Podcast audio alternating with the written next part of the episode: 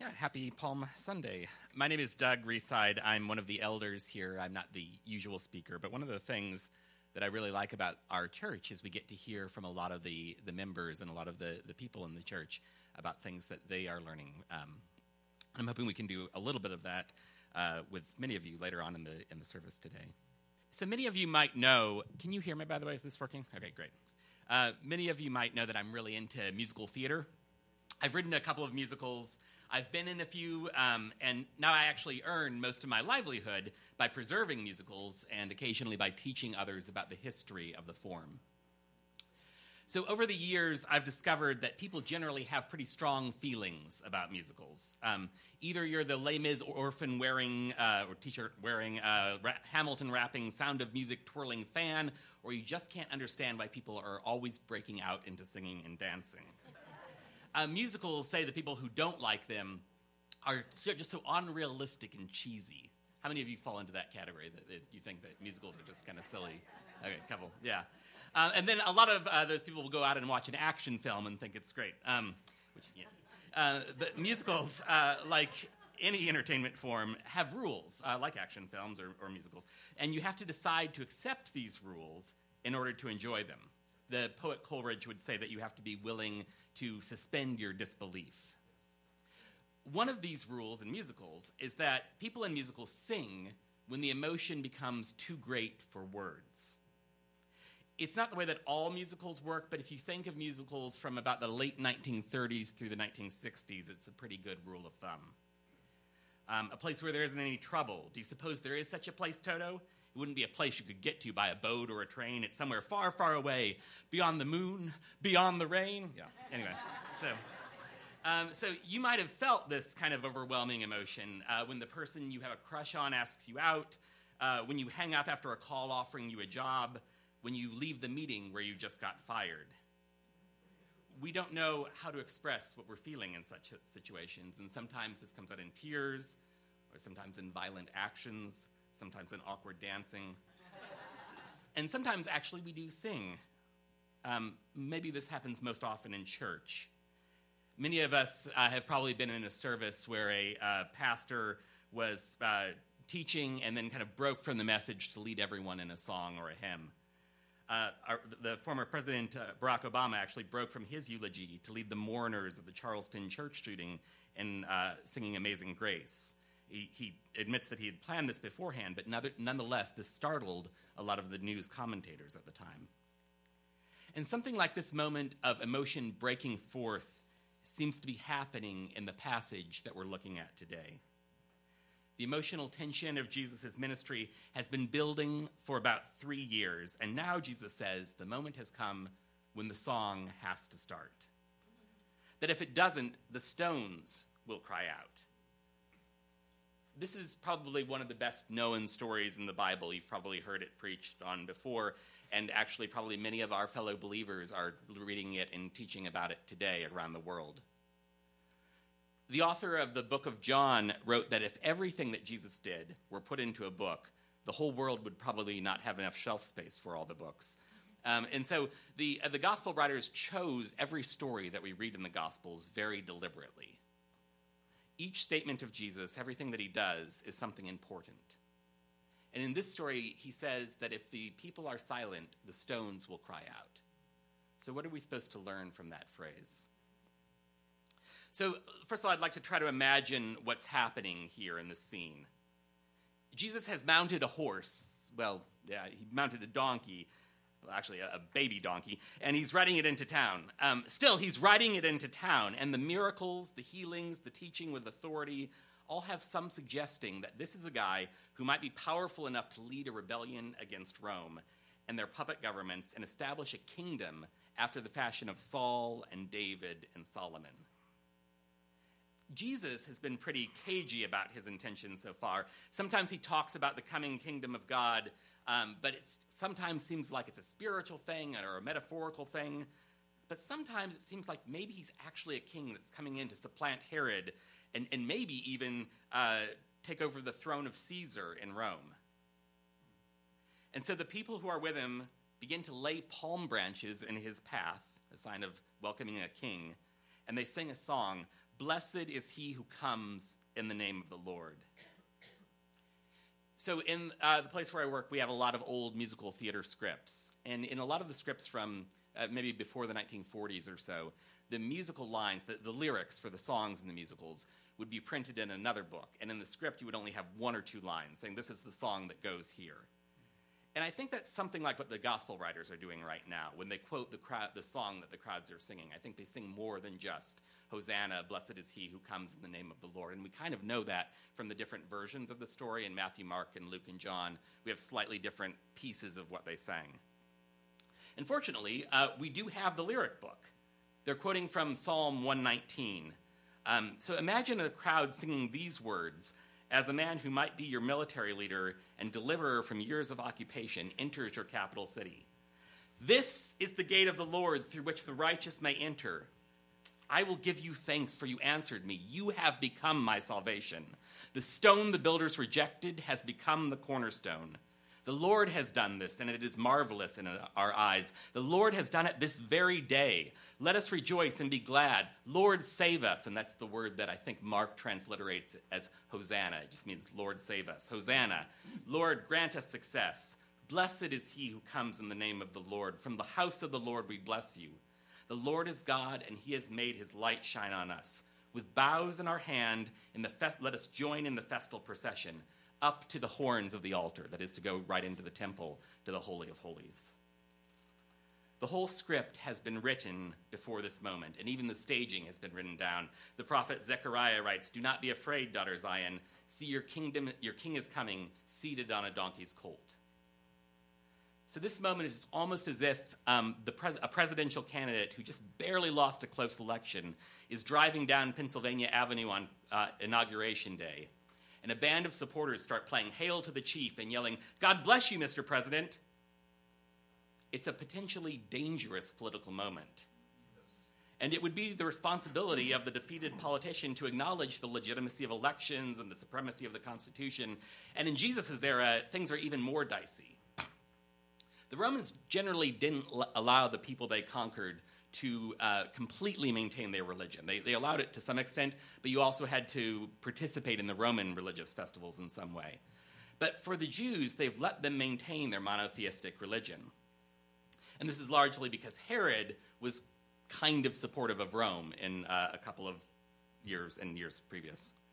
It's an uneasy agreement, though, and it seems as if the people are ready to rebel. And if that happens, things could get very ugly very quickly. Now, the Pharisees, who are also in this scene, so we've got the crowd, Jesus is entering on a donkey or a baby donkey, and the, the crowds are all waving their palms and singing the psalm, and the Pharisees are also there. And they mostly don't like Rome any more than the crowds, but they're getting nervous. In the book of John, whenever John tells the story, uh, he writes that the leaders of Israel have gathered, and they say, if we let him go on like this, everyone will believe in him and then the Romans will come and take away both our temple and our nation. And now all that they feared seems to be about to happen. Hoping to preserve the peace, they tell Jesus to silence the disciples. But Jesus responds that the moment is so fraught, perhaps with excitement both in the heavenly and the earthly planes, that if the people are silent, the stones will cry out. I think until I was preparing for this sermon, I've always imagined that the stones that Jesus is talking about are the stones that are on the paving stones of the road, the stones that the disciples, I imagined, were covering with leaves and covering with their coats. But as we heard today, in the very next passage, Jesus talks about the stones used for the building of Jerusalem.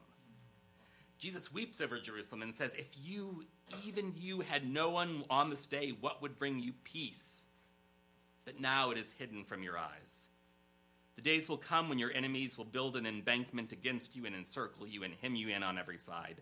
They will dash you to the ground, you and the children within your walls, and they will not leave one stone on another because you did not recognize the time of God's coming to you. My brother is a pastor in Illinois, and uh, he visited Israel a little over 10 years ago with a bunch of other pastors. And one of the things that he remembered and actually sent me a picture of was this giant stone that was said to be Herod's stone. It's a stone at the base of what might have been the temple. It's so big that archaeologists aren't quite sure how it got to that site. It's apparently bigger than the stones used in the building of the pyramids in Egypt. Some of the people think, some archaeologists think they might have just found the stone there and then set it up and used it to build the temple. Um, and uh, but nonetheless, there are, there are these huge stones that are used as part of the building of the buildings in, um, in Jerusalem. In Mark, whenever D- Jesus' disciples enter Jerusalem, they're almost like New York, New York City tourists. They're looking around and saying, Hey, teacher, look at these huge stones. Uh, what magnificent buildings. And Jesus responds, Do you see these great buildings? Not one stone here will be left on another, everyone will be thrown down. And in 70 AD, about 40 years after this passage, the Romans did come and attack Jerusalem, and they knocked down the temple. And Jesus suggests that this might have been avoided if only the people of the city had recognized what was happening. The crowds had cried out, Peace in heaven and glory in the highest, and the Pharisees had, thought, had sought to keep the peace and preserve the temple and their nation. But Jesus says that by the refusal of the leaders to recognize the time of God's coming and their failure to recognize what actually brings peace, they've chosen destruction. The people who were waving the palms recognized that Jesus could save them, that he was bringing peace. And if they had been silent, the stones would have cried out to be rescued from their coming destruction. the sad thing is that the people of Israel had seen this happen before. The temple in Jesus' day was actually the second temple built for God in Jerusalem. The first was built by King Solomon, and it was thought to be a dwelling place for God on earth. And even, but even King Solomon realized that this would only be true in a limited sense, because when he built the temple, he was asked to give a dedication speech, and he said, But will God really dwell on earth? The heavens, even the highest heaven, cannot contain you. How much less this temple I have built? And yet, still in the days of Solomon's temple, God was specially present there. And the fact that God dwelt, at least in some special way, in the temple gave the people of that time an unhealthy presumption of security. They felt that Jerusalem could never be conquered because the temple was there, and therefore God was there in the center of the city, and God couldn't be defeated, so they were safe as long as they were in Jerusalem. God sent the prophet Jeremiah to correct this idea. In Jeremiah 7, God says to the people, God says to the prophet, Stand in the gate of the house of the Lord, that is the temple, and there cry out this word Hear the word of the Lord, all you people of Judah who enter through these gates and worship the Lord. This is what the Lord of hosts, the God of Israel, says Correct your ways and your deeds, and I will allow you to live in this place. Do not trust deceitful words chanting, This is the temple of the Lord, the temple of the Lord, the temple of the Lord. Instead, if you really want to change your ways and actions, act justly towards one another. If you no longer oppress the foreigner, the fatherless, and the widow, and no longer shed innocent blood in this place or follow other gods, bringing harm onto yourself. I will allow you to live in this place, the land I gave to your ancestors long ago and forever.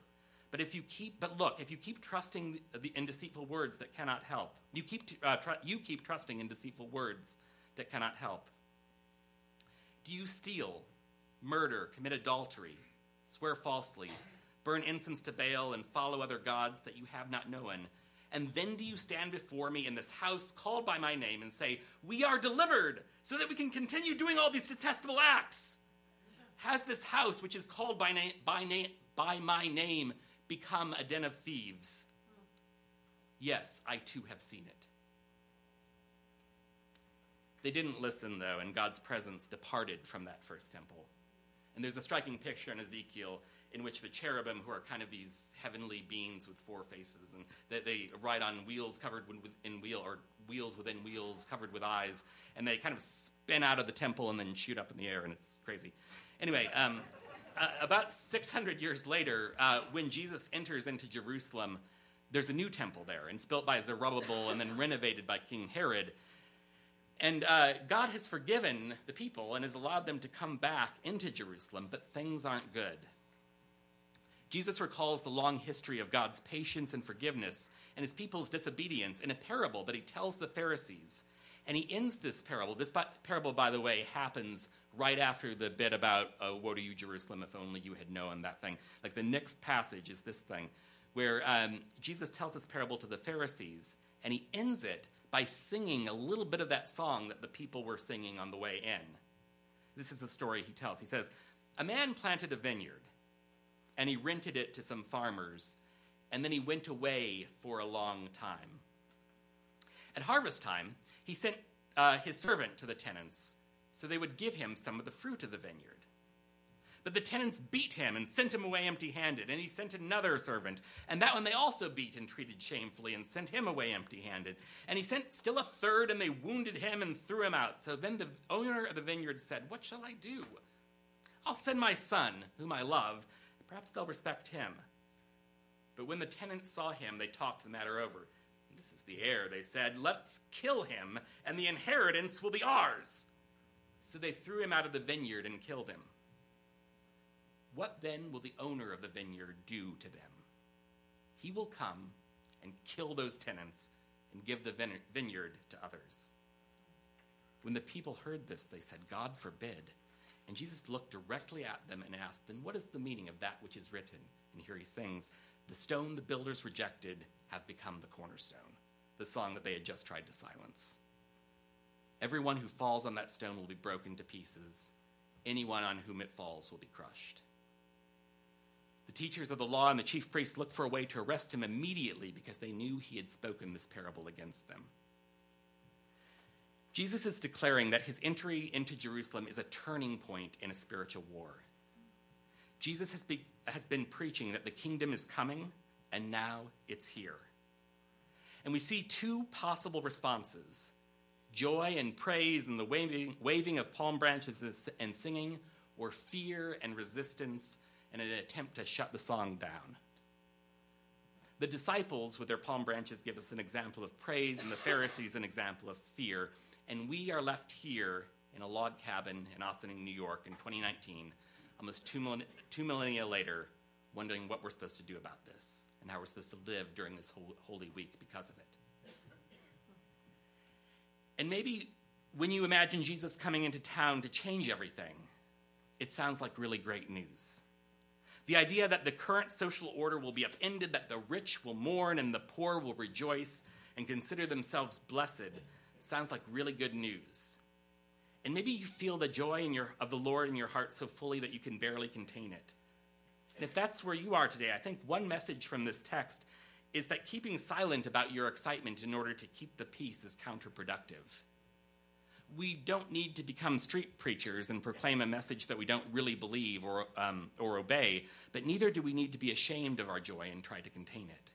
And I admit there may be plenty of reasons to do so. In Lin Manuel Miranda's musical Hamilton, Aaron Burr is among the revolutionaries just before the beginning of the war. And he says, I'm with you, but the situation is fraught. You've got to be carefully taught. If you talk, you're going to get shot. It's this approach to talk less, smile more that Jesus condemns. C.S. Lewis described the natural desire to share praise of something praiseworthy in his reflections on the Psalms. He writes, I think we delight to praise what we enjoy because the praise not merely expresses, but completes the enjoyment. It is its appointed consummation. It's not out of compliment that lovers keep on telling one another how beautiful they are. The delight, the delight is incomplete until it's expressed. He writes, it's, it's frustrating to have discovered a new author and not be able to tell anyone how good he is. To come suddenly at the turn of the road upon some mountain valley of unexpected grandeur, and then to have to keep silent because the people that you are with care for it no more than a tin can in the ditch. To hear a good joke and to have no one to share it with. If you feel that if you are to stay, to stay silent, stones might cry out because you're so excited. Then you should go ahead and be authentic and share your joy, not just with the unbeliever, but also with your fellow believers, even if they're Pharisees who may think that such feelings, such displays of feelings are unseemly or dangerous. And by celebrating, as we do here some Sundays, including today, our unfinished stories, the moments where we have seen God's kingdom begin to come, even if slowly, on a, on a colt the foal of a donkey. We help point those who are looking nervously over their shoulder at Rome for peace back to the true Prince of Peace. But maybe you don't identify with the crowds. Maybe you feel more like the Pharisees in the story. I know I actually do. I, I can see why they would want the screaming, singing crowds to be a little more cautious. Sure, this lot of migrant religious zealots have nothing to lose, but, but I do. The worries of this life weigh on me daily, but fundamentally, I'm pretty comfortable. If the kingdom of God comes, it might mean my stability is overturned. I might find myself cast down like the rocks of the city. And it's easy to say to myself, Oh, I have God as my Father, I have Jesus as my Savior. But I wonder if Jesus would say to me, as he did to the people of Israel through John the Baptist, produce fruit in keeping with repentance. And do not begin to say to yourselves, We have Abraham as our father, for I tell you that out of these stones God can raise up children for Abraham. This is the temple of the Lord, the temple of the Lord, the temple of the Lord. Over the last six months or so, we've heard Jesus' teachings in the Sermon on the Mount. Do not be angry with a brother. Do not lust after a woman. Turn the other cheek. Give to anyone who asks. Jesus said that those who keep these teachings are like the wise man who builds his house upon the stones. If the kingdom of God comes and it tears down our walls and upends our temples and violates our Holy of Holies, will what we have built still stand? Or will it fall with a loud crash?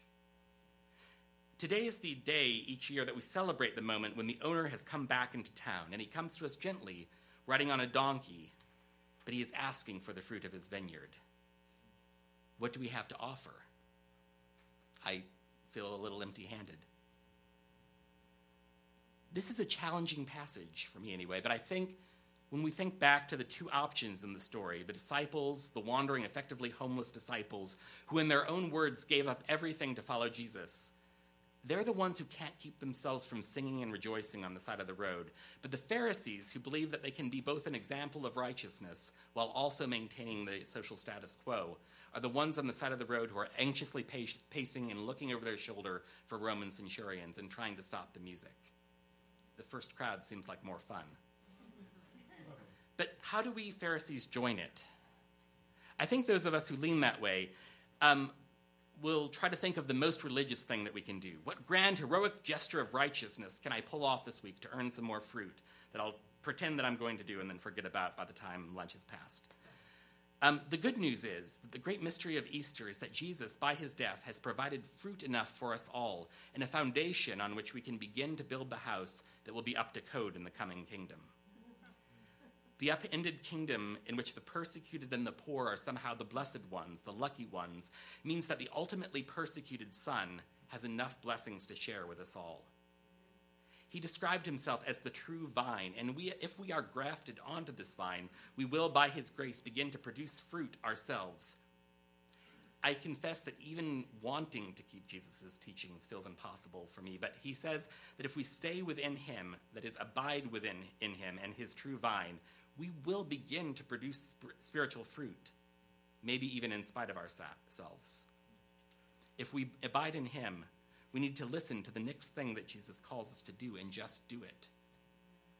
As Paul said in 1 Corinthians 3, by the grace God has given to me, I laid a foundation as a wise builder. Maybe he's thinking of the wise builder in the Sermon on the Mount who built his house upon a stone. And someone else is building on it. But each one should build with care. For no one can lay a foundation other than the one already laid, which is Jesus Christ. But if anyone builds on this foundation using gold or silver or costly stones or wood, hay, or straw, their work will be shown for what it is, because the day will bring it to light.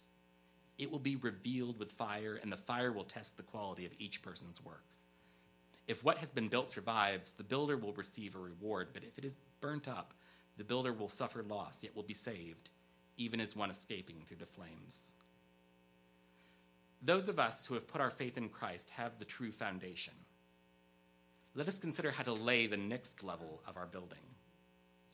And actually, let's take a few minutes to pray and ask God, who we're told generously gives to all without finding fault, to teach us to plant and what the next level, uh, the next layer of this foundation will look like so that we can survive the storm.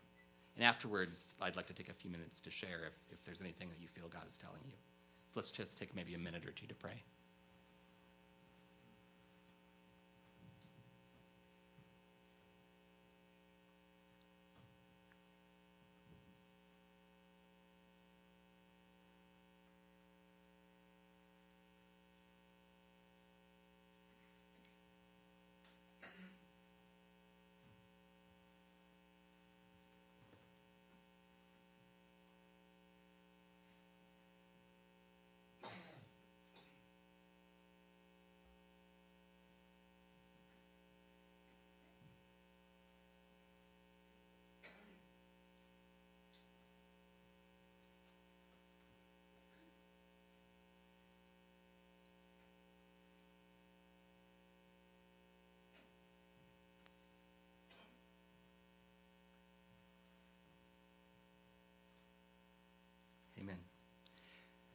Does anyone have anything they'd like to share?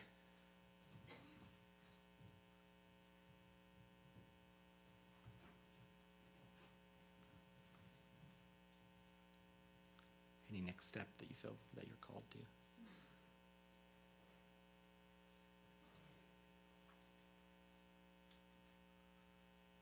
Okay. Um, there will be people in the back wearing some color of name tag, green, green. Um, so if you if you don't want to share now, but there's um, but you would like to have someone to pray with you, uh, people wearing the green name tags would be happy to do so.